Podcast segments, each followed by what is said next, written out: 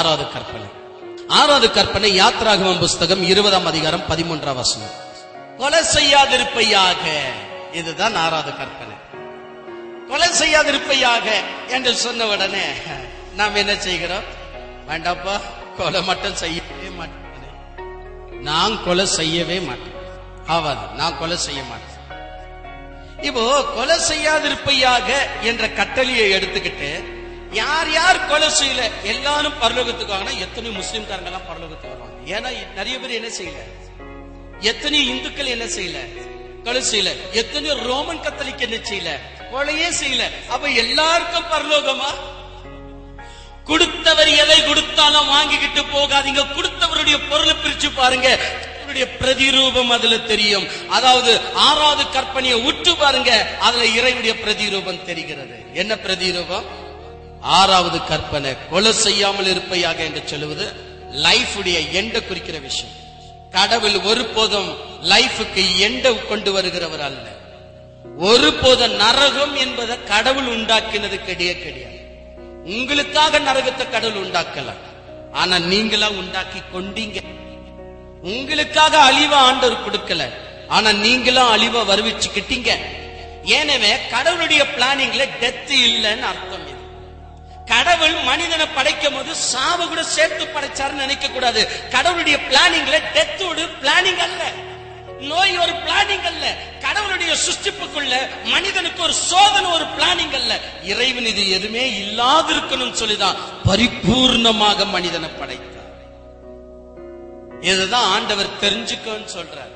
உங்களையே நீங்க மற்றவனு கொலை செய்யாதன்னு சொல்லும் போது உங்களுக்கு நான் மரணத்தை வர வைக்குவேனா சொல்லுங்க உங்களுக்கு நான் மரணத்தை வர வைக்குவேனா அப்படின்னு கேட்கிறார் ஆண்டவர்.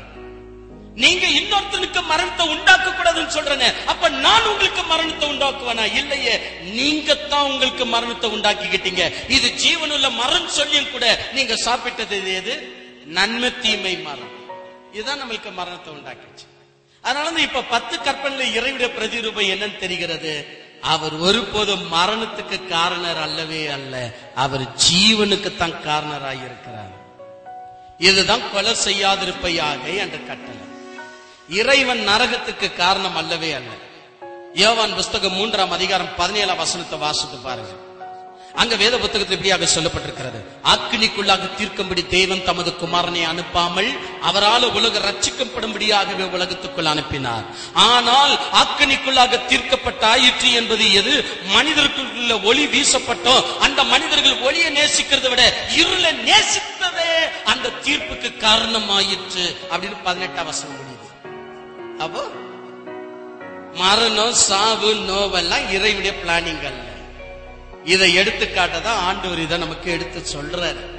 ஆறாவது கற்பனையை பாருங்க. கொலை செய்யாதிருப்பையாக நானே சொன்னவன். மற்றவனுக்கு மரணத்தை நீங்க உண்டாக்காதீங்கன்னு சொன்ன நானே உங்களுக்கு மரணத்தை உண்டாக்குவேனா? உங்களுக்கு மரணத்தை கொடுப்பேனா? மரணம் என்பது என்னுடைய பிளானிங்ல கூட கிடையாது. நான் எப்படி என்றென்றைக்கும் ஜீவிக்கிறேனோ என்னால உண்டாக்கப்பட்ட நீங்களும் என்றென்றைக்கும் ஜீவிக்க முடியாகவே நித்திய ஜீவனை எடுத்துக்கொள்ளுங்கன்னு சொன்னேன். ஆனாங்க நீங்க நித்திய ஜீவனை எடுத்துக்கொள்ளல பிசாசின் வார்த்தை கேட்டு நீங்க எதை எடுத்துக்கிட்டீங்க? மரணத்தை எடுத்துக்கிட்டீங்க. எனவே ஆறாவது கற்பனையை நாம எல்லாரும் சிந்திச்சு பார்க்க வேண்டிய காரியம் கடவுள் உண்மையாகவே மரணத்துக்கு காரணர் அல்ல.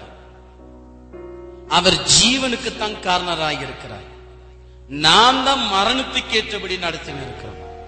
எனவே ஆண்டவரை நோக்கி பார்க்கிற நாம் அனைவருமே இறைவாக்கு ஒன்று குறந்தியர் பதினேழாம் அதிகாரம் இருபத்தி ஏழாம் வசனம் இருபத்தி எட்டாம் வசனத்துல சொல்லும் சொல்லுது இனி கர்த்தருக்குள் நித்திர அடைகிறவங்க தான் என்று சொல்லப்பட்டிருக்கிறதோ ஒழிய மரணம் அடைகிறவங்க என்று சொல்லப்படல.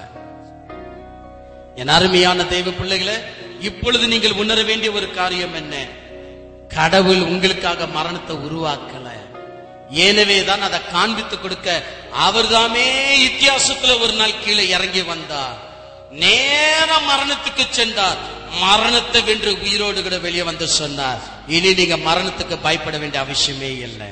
அதனால அப்போ பவுல் சொல்றார் மரணமே உன் கூர் எங்க பாதாளமே உன் வெற்றி எங்க? மரணத்தையும் பாதாளத்தையும் இறைவன் வென்றிருக்கிறார் என்று.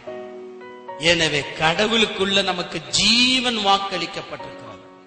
அற்பமான பொருளுக்காக இறைவனுடைய நாமத்தை தூஷணைக்குள்ளாக மாற்றிடாதீங்க. இப்படி ஊழியம் செய்ய ஆரம்பிங்க. இப்படி போதிக்க ஆரம்பிங்க. இப்படி இறைவனுடைய நாமத்தை மகிமப்படுத்துங்க. இறைவன் ஜீவாதிபதியா இருக்கிறார். அவர் மரணத்துக்கு காரணமே அல்ல. ஏனவேதான் முதலாம் ஆதாம் மரணத்துக்கு காரணமானா ஆனா இரண்டாம் ஆதாம் ஜீவனுக்கு காரணமானார் இப்ப இரண்டாம் ஆதாம் மூலியமாக நமக்கு ஜீவன் வாக்களிக்கப்பட்டிருக்கிறது. நாம் ஜீவனுக்கு சம்பந்தப்பட்டவங்க. இனி மரணம் என்பது நமக்கு கிடையாது. ஆண்டவர் இவ்வளவு சொல்லியும் கூட ஜனங்கள் ஜீவனுக்கு சம்பந்தப்பட்ட கிறிஸ்துவ பின்பற்றல. மரணத்துக்கு சம்பந்தப்பட்டவைகளையே பின்பற்றின்னு இருக்கிறாங்க. மரணத்துக்கு சம்பந்தப்பட்டவைகளுக்கு பின்னாடியே போயிட்டு இருக்கிறான் மனுஷன். அவைகளுக்கு பின்னாடி போவதா அது என்னமோ அவனுக்கு விருப்பமா? நம்முடைய வேதத்துல ஏனோக்கு எடுத்துக்கொள்ளப்பட்டார் சொல்லப்பட்டிருக்கிறது. ஆனா ஏனக்குடைய கல்லறை சவுதி அரேபியில இருக்கு. அது எப்படி இருக்கு? ஏனக்கு எடுத்துக்கொள்ளப்பட்டாரு ஆனா ஏனக்குடைய கல்லறை வச்சு ஓட்டிட்டு இருக்கிறான். அவனும் கல்லறை தாங்க. சரி அதெல்லாம் போட்ட இன்னைக்கு நீங்க பாருங்க. ஆக மொத்தம் நம்முடைய வாழ்க்கையிலேயே நாம் பின்பற்றக்கூடியதுக்கு எல்லாரும் யாரா இருக்கிறோம்? மறிக்கக்கூடியவர்களுடைய காரியங்களாக தான் இருக்கிறோம். ஜீவனுக்கு எதுவான காரியங்கள் கிடையாது. யார் முகாமது மறிச்சு போயிட்டாங்க. யார் வால்மீகி மாரோசி மறிச்சு போயிட்டாங்க. யார் நம்முடைய மத தலைவர்கள்? மறித்து போயிட்டாங்க. யார் நெப்போலியன்? மறித்து போயிட்டான். யார் அலெக்சாண்டர்? மறித்து போயிட்டான். யார் புத்தன்? மறித்து போயிட்டான். எல்லாரும் மறித்து போயிட்டாங்க. ஒரு நாள் சீனா தேசத்துல நடந்த ஒரு விஷயத்தை மேக்சிம்ல போட்டாங்க. பெரும் வெள்ளம் வந்தா நான் அந்த பகுதியை வந்து மூடிக்கொண்டது. வெள்ளம் அடிக்கிறது. அந்த ஓரமா இருந்த ஜனங்கள்லாம் கூச்சல் போட்டு கயிறு வீசி எல்லாரையும் காப்பாற்ற போனாங்க. பரிதாபமான ஒரு விஷயத்தை வீடியோ பிடிச்சாங்க. அதுல ஒரே ஒருத்தங்கிட்ட கயிறை போட்டு கூட அவன் வாங்கவே இல்லை. அவன் தோல் மேல எதையோ துணி போட்டு சுமந்து மேலே ஏறுகிறான் திரும்ப சருங்குகிறது மேலே ஏறுகிறான் திரும்ப சருங்குகிறது. அவதிப்படுகிறான் முடியல முடியல. அவனுக்கு கயிறை போட்டாங்க. பிடி பிடின்றாங்க. அவன் பிடிக்க மாட்டான்றான். அவன் தலைமையில வச்சிருக்கிற பொருளை கெட்டியா பிடிச்சுன்னு இருக்கிறான். விட மாட்டேங்கிறான் கடைசியில மிலிட்டரிக்காரங்க ஹெலிகாப்டர்ல இருந்து இறங்கி அவனை கம்பல் சரியா பிடிங்கி அவனை தூக்கிட்டு போனான். அவன் அழுதுட்டே மேல போனான். காரணம் என்னன்னா அவன் புத்தனுடைய சிலைய தோல் மேல வச்சிருக்கான். வெள்ளம் அடிச்சு போகிறது புத்தனை காப்பாற்ற இவன் அக்கறை கொள்றான். ஆனா இவனை காப்பாற்ற புத்தனுக்கு அக்கறை இல்லை. மொத்தத்துல நாம் அனைவருமே செத்து போனவைகளை நாடுகிறோம். இத்தியாசத்துல உயிரோடு இருக்கிற ஒரே ஒருவர் ஆண்டவராக இயேசு கிறிஸ்து மட்டும்தான். ஹalleluya நாம் ஜீவனுள்ளவைகளை நேசிக்கிறோம். ஏனெனில் கொலை செய்யாமல் இருப்பையாக என்று கட்டளை கொடுத்தவர் தாமே மரணத்துக்கு நம்மை உள்படுத்தாம ஜீவனுக்கு உயிர்த்தெழுதலுக்காக நம்ம படுத்தி வச்சிருக்கா கரங்களை தட்டி ஆண்டவரை சொத்தரிக்கலாமா? ஹalleluya